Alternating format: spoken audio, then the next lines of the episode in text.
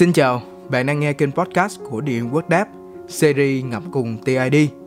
Đây là nơi bạn có thể lắng nghe và ngẫm với chúng tôi về những giá trị tinh thần thông qua các bài học bổ ích, các câu chuyện nhân văn hay những cú kích nội tâm để giúp bạn khai phá nhiều điều bên trong chính dòng suy nghĩ của mình để có được sự tư duy tốt hơn, ngẫm về cuộc sống thú vị hơn và đâu đó là vài phút yên bình cho chính mình. Và giờ thì chúc các bạn có một buổi nghe thật là thú vị.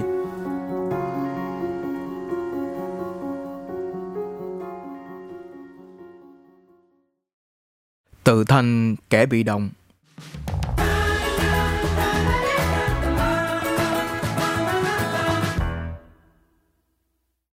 Nếu như bạn không thích điều gì đó, hãy thay đổi nó.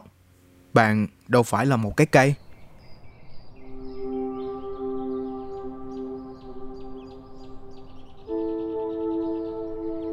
Chúng ta sinh ra là con người, là loài vật tiến hóa bậc nhất có trí thông minh và đặc biệt là chúng ta có thể tự chủ đưa ra những quyết định.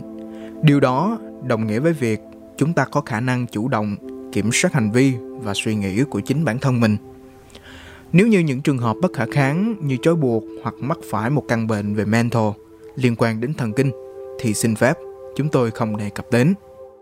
Mà đáng buồn là rất nhiều người chọn cách sống tự biến mình thành bị động.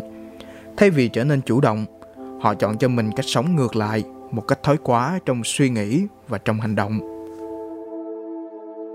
Xét về khía cạnh ở tình cảm, người ta thường nói khi yêu, con người thường trở nên mù quáng và mất lý trí Chẳng ai phủ nhận điều đó cả.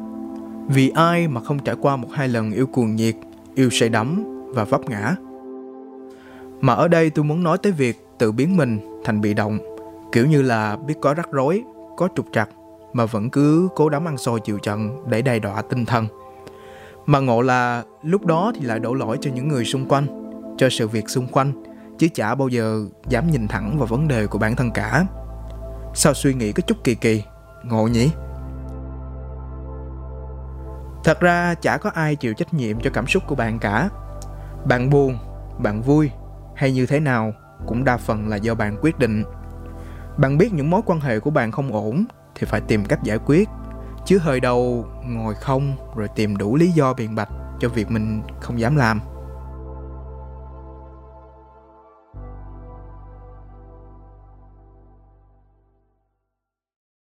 hết tình cảm rồi thì mình tới chủ đề công việc nhé Mỗi ngày hết 7 hay 8 trên 10 người đều than phiền rằng mình không thích công việc hiện tại của mình. Đi làm mà tâm thế bực bội, bí bách và mặt mày câu có. Cứ mỗi sáng thức dậy thay vì thoải mái thì tâm trạng lại là lo âu, sợ đi làm lại ùa về. Sao lại phải tự hành cảm xúc của bản thân như vậy? Nó đâu có tội. Nếu như không thích việc mình đang làm thì tại sao không thử làm một việc khác? Nhưng ở đây tôi không phải khuyến khích bạn phải nghỉ việc ngay lập tức mà phải có chiến lược và kế hoạch nói hoành tráng vậy chứ thật ra là để nghỉ việc thì bạn phải có đường thủ sẵn trước đã làm việc để kiếm chút vốn kiếm chút kinh nghiệm đêm về thì dành một chút xíu 30 phút hay một tiếng để tìm hiểu công việc của mình yêu thích ấp ủ và xây dựng chiến lược từ từ thử xem nó ra sao nhé khi nào ổn định thì bạn có thể can đảm mà viết lá đơn xin nghỉ việc một cách thật ít nhé.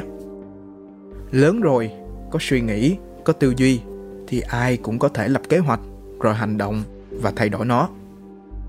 Giống ông Martin Luther King Jr. vĩ đại từng nói, nếu bạn không thể bay thì chạy, nếu bạn không thể chạy thì đi, nếu bạn không thể đi thì bò, nhưng bằng mọi giá phải đi tiếp. Ý là nói chung đừng đứng yên một chỗ rồi ngồi há miệng chờ sung chỉ có thể khiến cho bạn già hơn đổi hơn và khác hơn cứ làm biết là không thích việc ở hiện tại mà ít nhất nó cơ bản cung cấp cho bạn một nguồn thu nhập và nó tổng quan cho mình một kiến thức về lĩnh vực nào đó. Nhìn thoáng thoáng, xa xa ra một tí, lấy việc không thích làm bàn đạp cho việc mình thích sau này. Kệ nó, đỡ hơn là bản thân chả làm gì cả.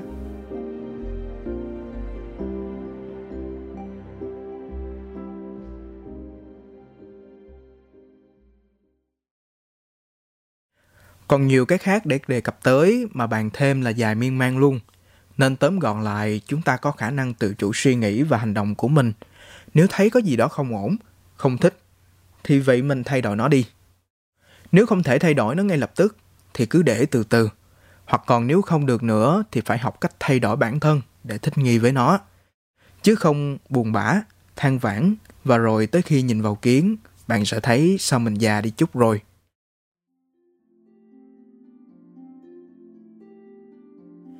Bạn chán nơi mình ở, chuyển tới nơi khác được không? Nếu được thì tại sao bạn không thử? Bạn mệt mỏi, có ra ngoài hẹn hò với bạn bè ăn uống được không? Nếu được, sao bạn lại chọn ở nhà? Bạn khó khăn, có chia sẻ với ai đó được không? Nếu được, sao lại chọn giữ bí mật và ngậm nhắm nó một mình? Bạn có thể học thêm một thứ gì đó mà mình thích không? Như là nấu ăn, chơi nhạc cụ. Nếu có, sao không sắp xếp thời gian để level up bản thân mà lại chọn cắm đầu chơi game, xem phim cho đến tận sáng, vân vân và may may.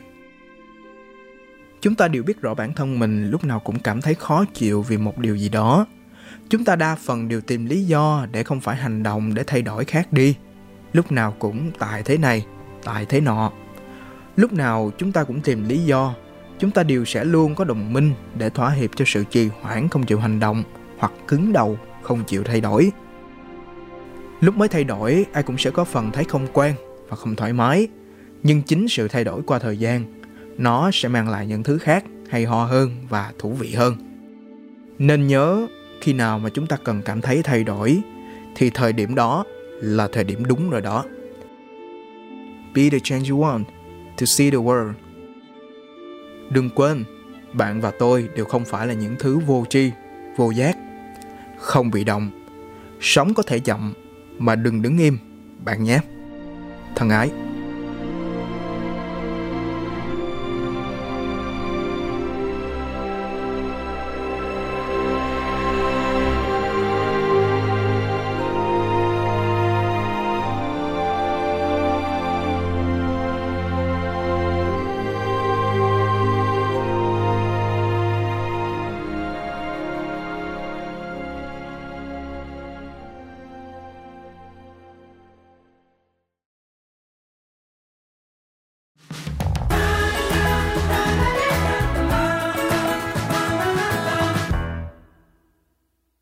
Cảm ơn bạn đã nghe đến tận đây.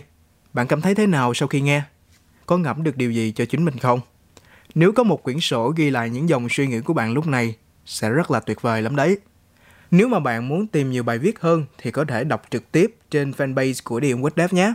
Hoặc nếu cần cảm thấy tâm sự hoặc góp ý thì đừng ngần ngại inbox cho chúng tôi nhé. Hẹn các bạn vài dòng tâm sự ngẫm cùng TID vào thứ tư hàng tuần. Còn bây giờ, chúng tôi là Điện Quýt Dev. Thân ái, xin chào.